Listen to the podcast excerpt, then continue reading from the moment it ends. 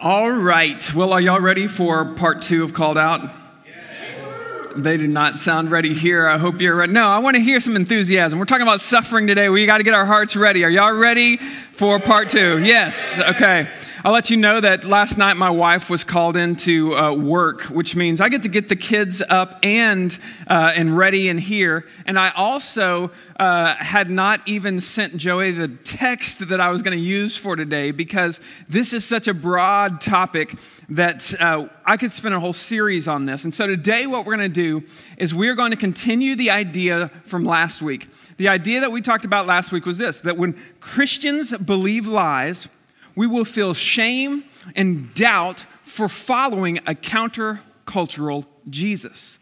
So it's important for us to understand that Jesus is countercultural, which means if you love kind of life right now and kicking it in life, that Jesus is probably calling you out of that. And so part of what we've got to understand is there are lies that all of us have believed and we're seeing. And as the Christian life, it is countercultural. These are lies. Today we're going to talk about the lie of happiness really the lie of pursuing happiness.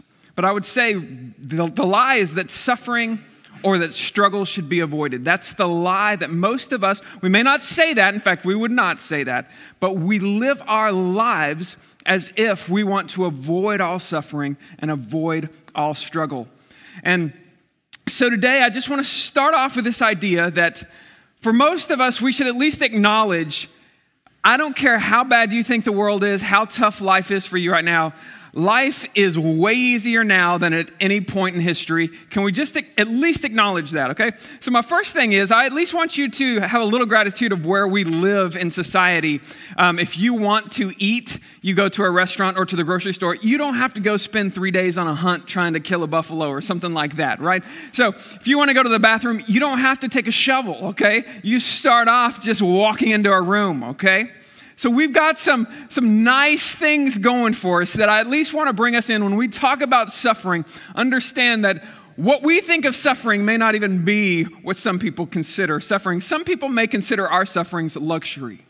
But I want to talk about today this lie that we should be pursuing happiness at all cost or the idea that we should avoid struggle and suffering.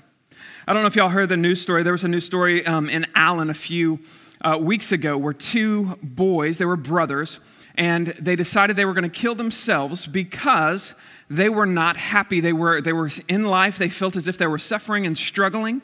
And they made the decision that they were going to kill themselves, but they knew that their family could not, would, would be suffering. They could not go through life happy if two of their sons had killed themselves. And so they made the decision to kill their entire family, thinking that that would bring their family away from struggle and suffering. Because if they couldn't be happy, then maybe they should protect their family from avoiding suffering as well. And so they killed their whole family. You see, the truth is, is that when we buy into a lie that this life is about happiness, that this life, that the, the end, the chief means of uh, or end of life is that we be happy now, you will always struggle. You will always uh, uh come up a little bit short on what your purpose in life is. But the truth is, as a Christian, we always, always have this mindset that we are called out of, of some things and into other things. So listen, we are called out of safety into obedience as Christians, okay? We are, we are called out of comfort and into suffering. You need to understand that. We are called out of our comfort and into suffering when we follow Christ. We are also we are called to find happiness in the midst of our struggle, in the midst of the storm, not called out of suffering. We are called into suffering into the life of Christ. All right, so let's look at this lie of happiness a little bit, okay? Now, in philosophy circles, they would call this the problem of evil, or the, um, is sometimes the way it is, or the, the, the struggle of God, sometimes the way it's, it's phrased. And it says this that if God were all good, he would then want his creation to be perfectly happy. If God were good, he would want his creation to be happy. If he is all powerful, then he could make it happy. So either God is not all good or God is not all powerful. That's kind of the, the eternal philosophical struggle with an all powerful God.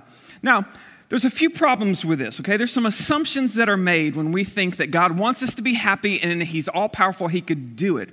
First of all, we have the assumption that we know what good is. Okay, that's an assumption I'm not even going to be able to touch on. But we have this assumption also that, that we understand what God's purpose is. We understand what ultimate happiness is. That we have this perspective from ourselves that is limited. And we need to understand, even going through that question of why would God do this, there is a problem with that.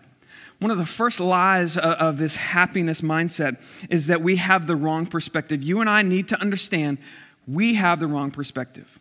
Right now, if I were to say, it's impossible for you to see the road right now.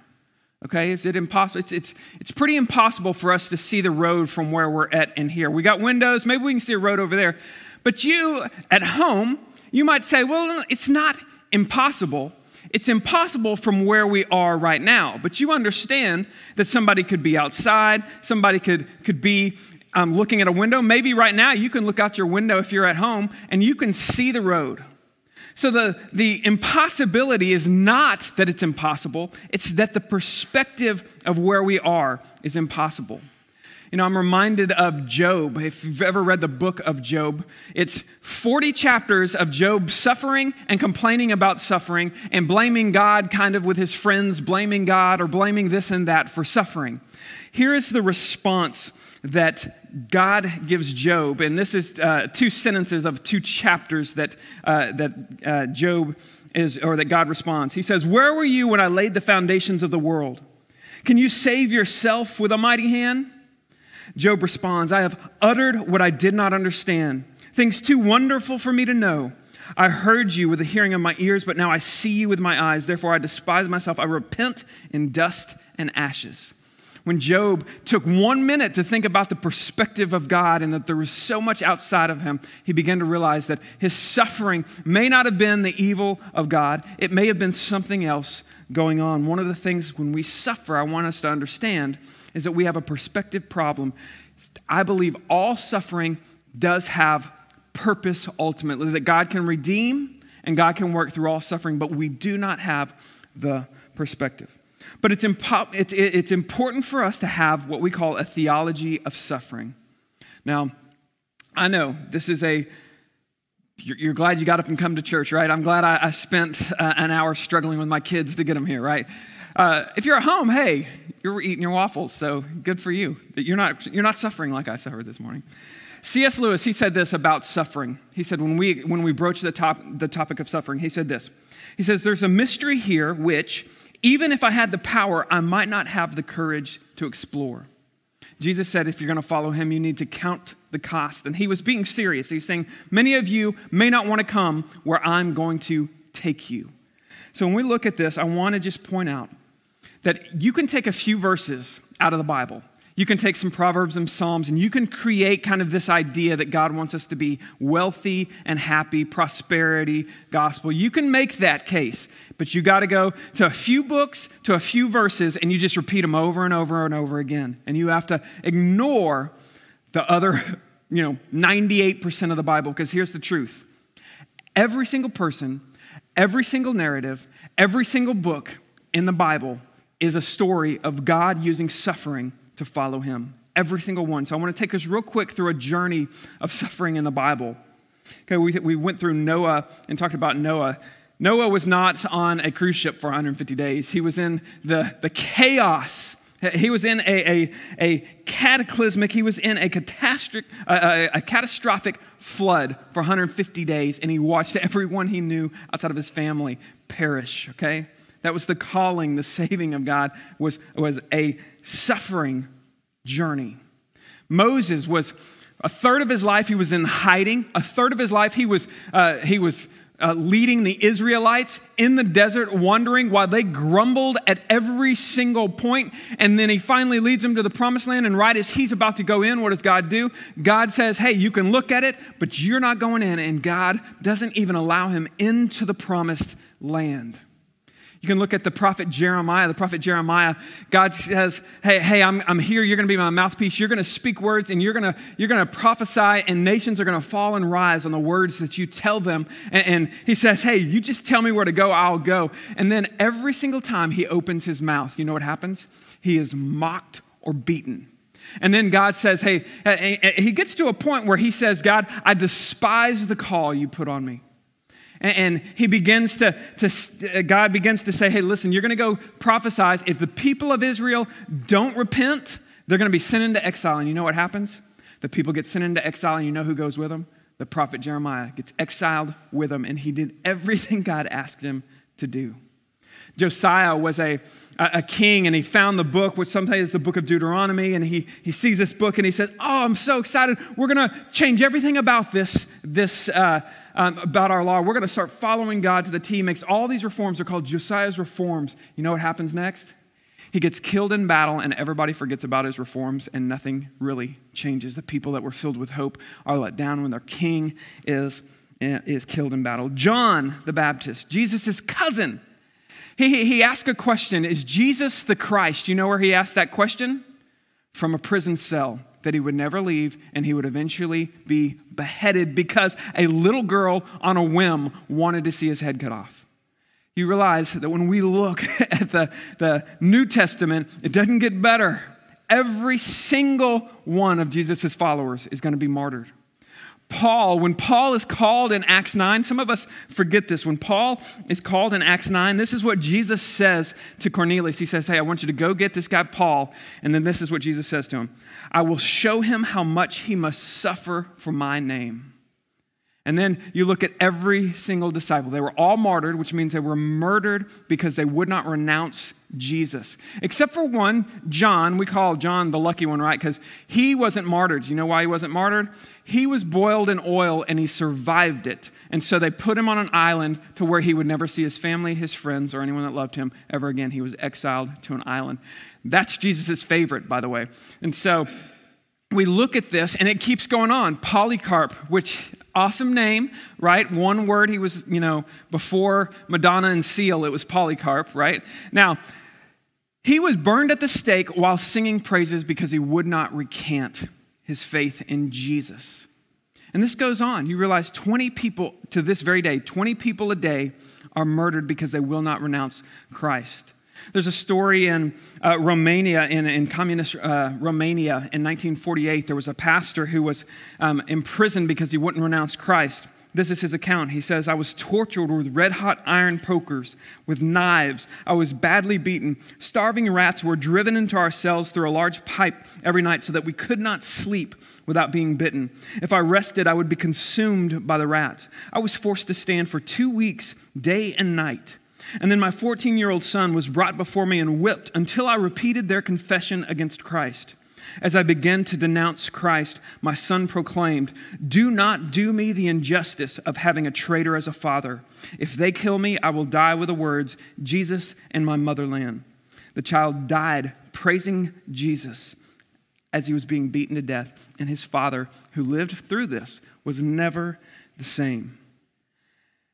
You look at the New Testament, you look at, at, at, every single book. I could take you through every book in the Bible, and you would find this. Jesus is a nickname, is the suffering servant in the Gospels. Acts, we see the call to suffer. Romans, Paul says this I consider the sufferings of this present time are not worth comparing to the glory that is to be revealed to us. 1 Corinthians 4 says this To the present hour we hunger and thirst. We are poorly dressed. We are buffeted and homeless. And we labor with our hands. When we're reviled, we blessed. When persecuted, we endure. When slandered, we entreat. We have become and still are like the scum of the world, the refuse of all things. Philippians 1:29, for it has been granted to me or to you. You've been given a gift, y'all. Y'all about to get a gift, right? Y'all ready? Y'all excited? It's been granted to you that for the sake of Christ you will not only believe in him, but suffer for his sake. Merry Christmas, y'all. Colossians 1:24. Now rejoice in my sufferings for your sake. In the flesh I am filled with what is lacking in Christ's affliction uh, and Christ's affliction, so that for the sake of his body, that is the church, I get to suffer so that the church can see me suffer like Christ.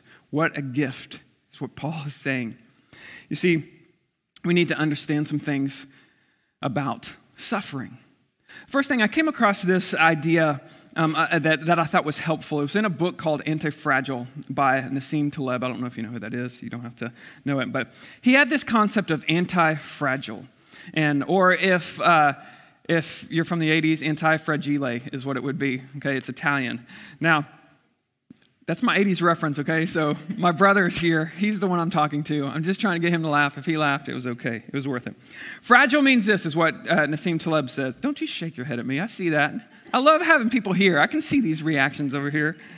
Okay, frag- uh, I almost said fragile. Fragile means this. Fragile means that uh, if we're stressed, we'll be broken, okay? This is the way that, that kids are, are sometimes raised nowadays, right? That uh, you got to avoid suffering. They're fragile. If, we, if they get stressed or if they get hurt, they'll break, okay?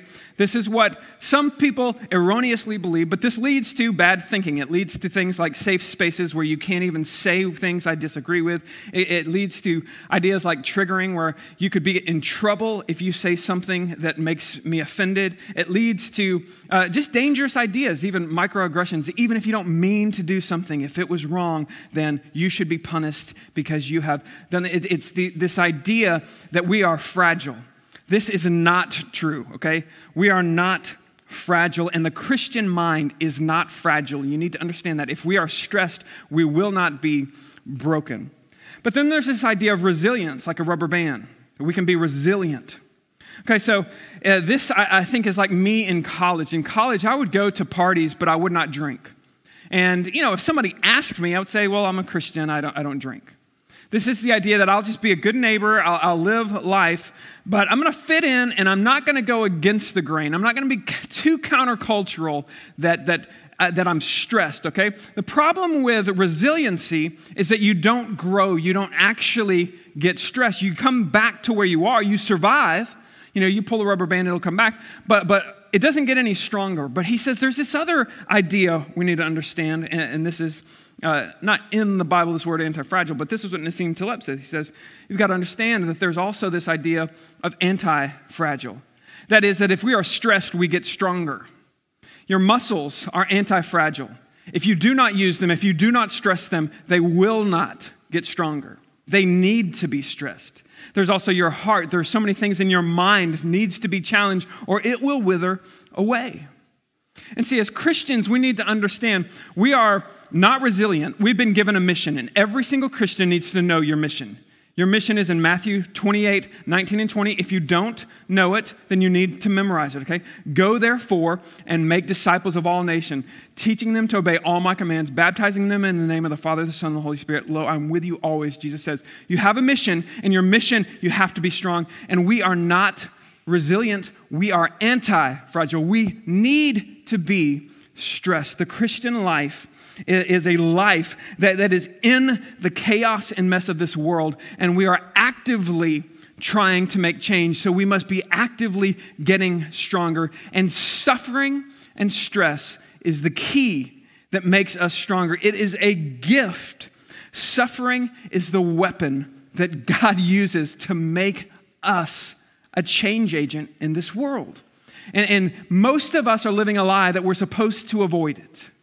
So here's what I want to do. I want to just read from Second Corinthians chapter 4 for a little bit. And there was so much I wanted to say. I'm going to say less because I think Paul's words say a lot. I'm going to start in verse 7.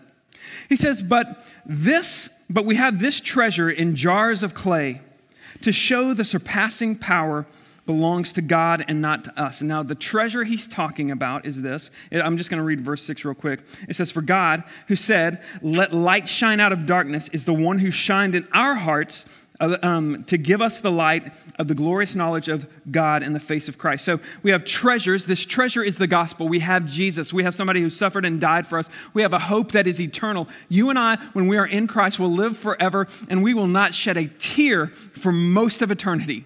We have this little, little, little centimeter of our life now, but for eternity, we will be with God, and, and there will be no tear, no pain.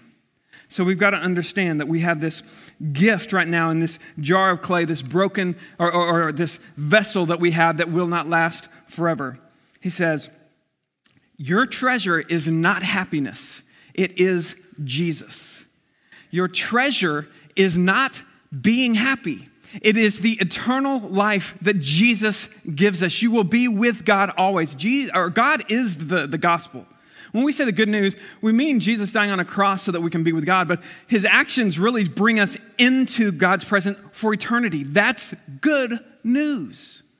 So, he goes on to say this about living the Christian life. He says, We are afflicted in every way, but not crushed. It reminds me of Hebrews 4:15 where it says we do not have a high priest speaking about Jesus who is unable to know our, uh, to know what we've been through but instead it says he's been tempted in every way he's gone through everything we could go through and more. It says we are perplexed but not driven to despair. Now it's hard to understand suffering. It's hard to understand why we're going through this or why you're facing what you're facing. But we're not in despair. We can question, why is this happening to me without saying God is against me, okay? You can suffer and not understand it, but you can keep the faith that, you know what? I know that God is here. If there's one thing we have, it's this next line we are persecuted, but not forsaken. You see, we can say we are suffering, but we cannot say that God doesn't love us. We cannot say that God is not with us. How do we know this? Because God Himself, Jesus Christ, in the flesh came down, and what did He do for us? He suffered on our behalf. He went to the cross willingly. He was crucified and overcame death. So we can say, man, I'm suffering, but we cannot say God is not with me because God suffered just like we suffered, actually more. The suffering of Christ at least shows God is with us. Now, he says, I'm struck down but not destroyed. I'm always carrying in the body of this body of death of Jesus, so that the life of Jesus may also be manifested in our bodies. For we who live are always being given over to death for Jesus' sake, so that the life of Jesus may be manifested in our mortal flesh. So death is at work in, in us, but life in you. Now, he's writing to people who are kind of the uh, uh, Americans uh, of, of the area, okay? He's writing to people that are rich and they're not suffering, but they see the people that are following Jesus suffering. And these suffering people are trying to convince the rich people hey, quit doing your rich thing and do what we're doing. That's kind of a hard sell, and that's the sell that you and I have to face. That's why we're doing this series because it's so easy to say, I got, I've already got it rich. Why would, I, why would I do what you're doing? Think about how ridiculous that is. But he's saying, listen, all that's happening to us is so that you can see how strong and how great he really is. The goal of following Jesus is that we are fully reliant on him. And that's why it's hard for a rich man to enter the kingdom of heaven because we, it, when we have everything we need, it's hard for us to cry out to God. And some of us are living a lie right now, thinking, you know what, I'm already kind of happy. I've got most of the stuff I need. So why do I need God? And we might say it, we might even show up to church, but we don't live with this desperation that I need God to show up every single day. So part of what he's saying is, listen, death is all around us. Death is, is in our lives when we're Christ, when we're following Christ, but it's because it makes us rely on Jesus. C.S. Lewis said it this way. He said, "The human spirit will not even try to surrender its self-will as long as all seems well with it. As long as things are going well and you're not suffering or you're not struggling." You'll never turn to Christ. That's just the way it is. You have to go through some suffering some struggle. So he says this. I'm going to skip to verse 16. Um, he says, Do not lose heart, for though our outer self is wasting away, the inner self is being renewed day by day. You know, life will never make sense apart from God and apart from eternity. I say this all the time. Life doesn't make sense apart from eternity. But one of the things Paul says here is the closer we get to the end of this life and to eternity, our outer self shrinks and, and, and we get weaker and weaker physically, and then eventually we die. But our inner self is getting stronger and stronger until then we come entered into the kingdom of heaven. And, and as Christians, if we've been suffering and struggling and longing for this eternity, when we get there, we're not wasting away like our outer selves. Our inner self is rejoicing rejoicing and ready for the moment. I think that's a beautiful picture of, of why we suffer. It's because we are preparing for eternity. But here's where I wanted to get. Verse 17 For this light, momentary affliction is preparing us for an eternal weight of glory beyond all comparison. For this light moment, y'all say this with me light momentary suffering. This light momentary suffering. Okay? Let's be, uh, he goes on to say, for the things that are tran- the, the things that are seen are transient, that are temporary, but the things that are unseen are eternal. Let's talk about Paul's uh, light momentary afflictions, okay? I'm just going to skip to 2 Corinthians chapter 11 and verse 23. We'll just read through some of his light momentary uh, afflictions, okay? He says, I've had far more imprisonments. I've had countless beatings, often near death. Five times I received at the hands of the Jews 40 lashes less one. Three times a day I was beaten with rods. I was once stoned, and not that stoned, not that kind of stone, the bad stone. Well, they're both bad. I always get in trouble when I say that. The rock, the stones with rocks. Three times I was shipwrecked. And night and day I was adrift at sea on frequent journeys, in danger from rivers, dangers from robbers, dangers from my own people, dangers from the Gentiles, danger in the cities, danger in the wilderness, danger, this should be a song, danger in the sea. I was uh, danger from false brothers, in toil and hardship, through many sleepless nights, in hunger and thirst, often without food, in cold and exposure, and apart from all other things. There's daily pressure on me and all my anxiety for all these churches to work. Who is weak? Am I not weak? Who is made to fall? Am I not indignant? If I must boast, I will boast of the things that show my weakness. If you want to talk about his momentary afflictions, they make you not want to talk about your momentary afflictions, right? You see, Paul saw that the sufferings and the afflictions he was going through, we look at it and we see the sufferings, but Paul saw the invisible. He saw the seeds. You know, the seeds of your suffering are invisible, they're in the ground.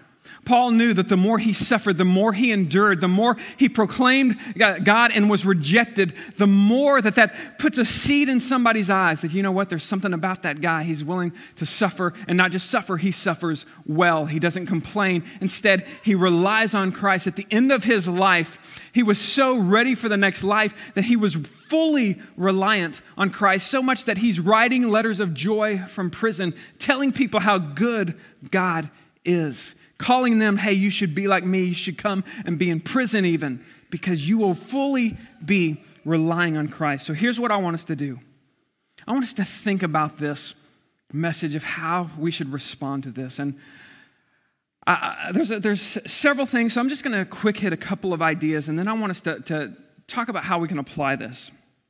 First thing, um, I don't want to assume that you're suffering, and I don't want you to feel like your suffering isn't real. Yes, you haven't been through what Paul, none of you have been shipwrecked lately, okay? There's a lot of things I understand that it, it's, it's tempted to say, oh, well, I'm not really suffering. But I, but I don't want us to feel like that. You know, it's hard to walk with a broken bone, but it's also hard to walk a long distance with a pebble in your shoe, okay? Both of those are debilitating. Both of those will eventually bring you to your knees. And so, if what you're going through is something that people can't see, but, but you don't want to tell, it's a depression or a loneliness or an anxiety, something that you would say, you know what, there are people worse. Yes, we understand that. So, I don't want to minimize what you're going through. Hey, your kids are tough and it's just over and over. Hey, I understand that. Everybody goes through that, but that's still real, okay? I'm not minimizing your suffering, but I want to speak to it a little bit, okay? Three quick points. The first thing, you are blessed while you suffer. We have to understand that you are blessed. It could be worst, worse. And it could be a different type of suffering. You need to understand that even if it's a physical pain, there's a worse type of suffering than a physical pain. And it could be a loneliness, and that's not good, but hey, you're here in church. You're not lonely, okay? You're, there are people that are for you, and you, you need to understand you are blessed even in your suffering. But I also want you to know that the remedy of suffering is not to get out of suffering the remedy of your suffering. Now, you know, if you've got a broken bone, go get it fixed. Go put a cast on. That's not what I'm talking about, okay? What I'm saying is sometimes you have emotional suffering or physical suffering or some type of suffering, uh, anxiety or something that you may even say is irrational. I shouldn't be going through this.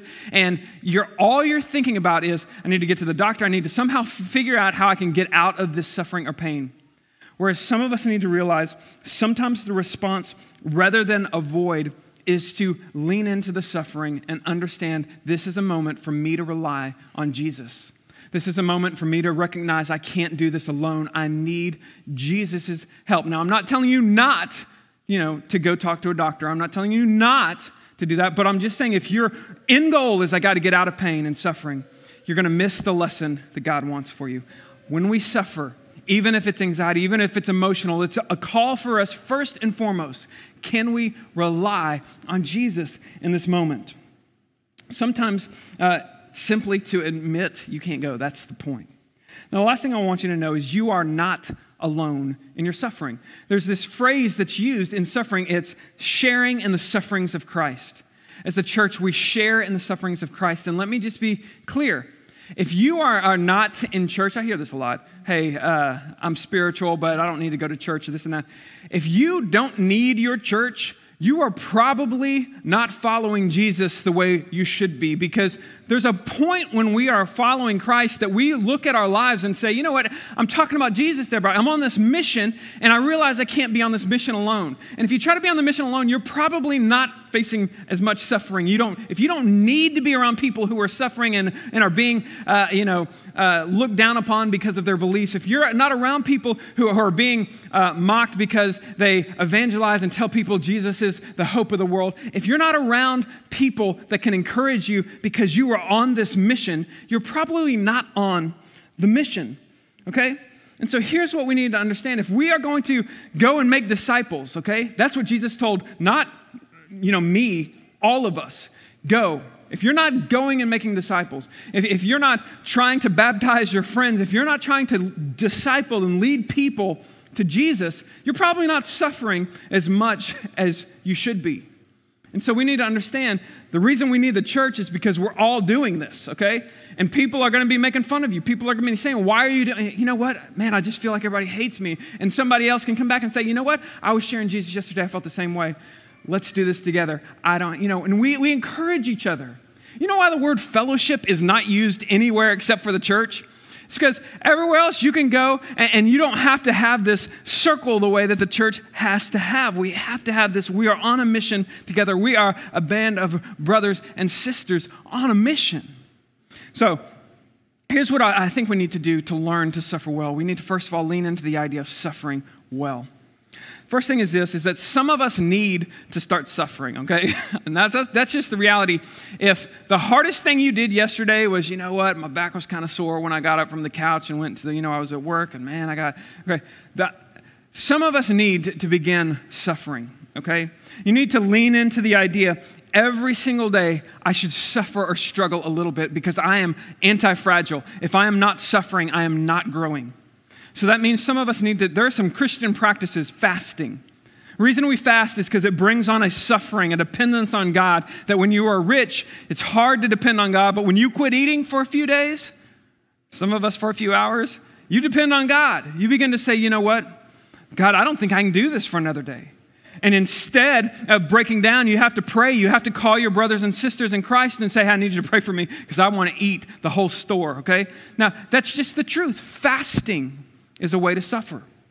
Some of us need to give generously and say, you know what? I, am going to give a little bit more than it's comfortable. And, and I'm not talking about just to the church. Maybe you need to have a friend and say, you know what, they're in need. And I, am going to, I'm going to actually give more than what is, what is normal, what, more than what, some, what someone would say, that's, that's, that's rational. I'm going to give generously because I need to feel it as well. I need to rely on God. God, how am I going to do this? I don't know. I'm going to have to pray and rely on God. We need to willingly suffer. Some of us need to go serve somebody that can't help us. You know, every in May, May 1st, we're going to have another opportunity to go to the Wylie Christian Care Center. Go serve somebody that can't help you. That's something a Christian should be doing. And, and that's not really even suffering because you're going to have, like Phoebe from Friends, you're going to get more out of it than, than it's going to be hard to suffer. But, but it's hard for us to, to, to take that step a friend's reference from the 90s, okay? I'm staying there for, okay? Good. I got Megan back there. Good. That's all I need. All you millennials and the people that were born after 1990, I don't even know why you're at this church. Beyond. No, I'm just kidding. I'm just kidding. just kidding. Okay. Pray for those that persecute you, and, and, and you need to serve and love your enemies. You realize that that's, that's suffering, right? If you if somebody hurts you, you know what? I'm going to pray for their well being, and I'm going to actually look, maybe I can even serve them. And I'm doing that because it's going to hurt me, but it's going to change me, it's going to transform me. And the other one is evangelize. We need to be telling people about Jesus. And if you're not doing that, you're not on the mission. You're probably not suffering or at least being kind of put at arm's length the way that makes you feel uncomfortable. That's part of the Christian life is we tell people about the hope that we have in Jesus. Now, if you are suffering, I want to say a couple of things. Now, some of us, again, it, it, I don't want to minimize. If parenting can be hard, going to school it, can be hard, okay? Um, going to work every day can be hard and it can just hit you every single day. I get that. Being lonely can be hard. Going through life with anxiety and worrying can be, all these things are hard. So, first thing is come to church. That's the thing I would tell you. Lean into your church, and when you feel lonely, come and, tell somebody in the church, you know what, I'm lonely. I just need to, I need to be around. And let those people minister. Don't assume that they that they know, but also don't assume that they don't know. If you're somebody and you see someone that looks lonely in the church, you should be gathering around. Hey, I didn't, don't tell them, hey, you look lonely. She shouldn't say is, you know what, I want you to be around. You know, we have a church picnic today. If you didn't know that, I don't even know. I didn't hear the announcements because my morning was chaotic.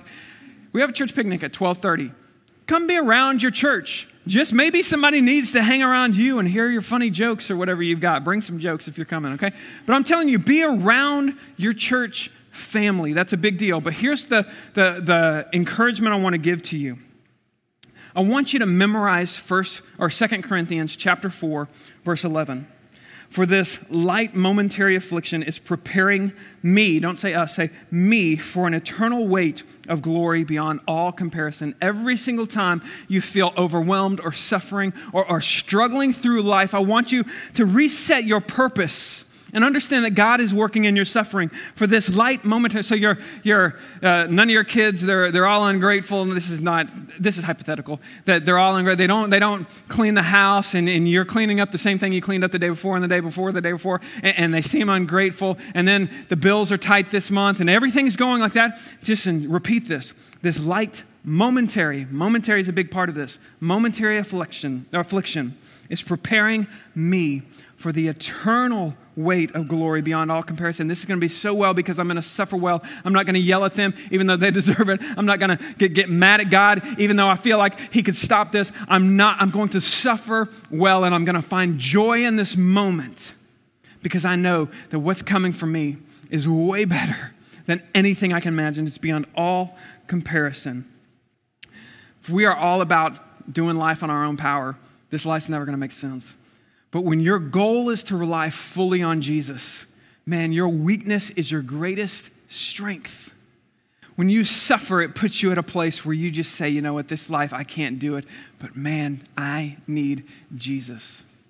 The biggest problem with suffering is this is that we think we are not deserving of suffering and we forget the mission we're on. So some of us, we think, you know what, why am I suffering? I'm better than, than the Bible says every single one of us is a sinner. Every single one of us falls short of the glory of God. Every single one of us deserves. If you want to know why there's chaos in the world, we could go back to Genesis and, and go to the original sin, or we could go back to yesterday and I could look at my sin. And I could recognize, you know what? The chaos on this world, I am a part of it. I, I, I, don't deserve better than this. I deserve worse than this, but yet I get the eternal weight of glory that is beyond all comparison because of Jesus Christ. When I feel the weight of my sin, I feel the weight of glory from a Savior who saved me out of it. But then I also got to know I'm on a mission. Part of the reason some of us struggle is because we think, you know, why are we, why, why am I going through this? But we're not on a mission. And if you're not living out this mission, if you're not saying, I want to see every single person come to know Jesus, well, then you're not going to want to suffer. You're not going to be, it's not going to be worth it. What you're going after has to be worth the suffering pain. Ask any Olympic athlete. The reason they suffer, the reason they work hard, the reason they do what they're doing is because they believe it'll work out in the end. It'll be worth it. It'll be worth the pain. It'll be worth the suffering. The same goes for us as Christians. If you are not living a life on mission, waking up every day saying, someday I'm going to see eternity, but I want to bring as many people along with me, then it's never going to make sense why we're going through what we're going through the biggest lie or the first lie that we believe is that we're supposed to avoid suffering. As Christians, we find meaning in suffering. Let's pray. Lord, I thank you so much for this church who can hear a lesson like this, hear a message about suffering and even though it's uncomfortable, even though we may not want to really dig into it, and some of us may have to reconsider is this really the call that I'm on? Lord, I thank you for putting this message to us so that when we struggle, when we suffer, when we go through things we don't understand, we can say, you know what? There is meaning in this. God is doing something in this. Lord, I thank you so much that we do not suffer alone. Instead, you gave us an example. Instead of coming and, and, and, being this all, almighty king that everybody could look at and say, hey, that's who I want to be around. That's what, who I want to be like. We see a suffering servant who dies on our behalf and makes us wonder is, you know what? If he would do that for me, man, how much could he love me? How much does he love me? But Lord, it doesn't end with the suffering. Thank you for that. We thank you for the resurrection, the hope of every Christian. That just like you raised Jesus from the dead, all the suffering was worth it because he overcame death itself and he was raised to not just life, but to abundant eternal life. And Lord, that is our hope. We suffer and we suffer well, not because we simply want to get through this moment, but because we believe we will be raised with Christ to eternal and abundant life. It's in Jesus' name we pray. Amen.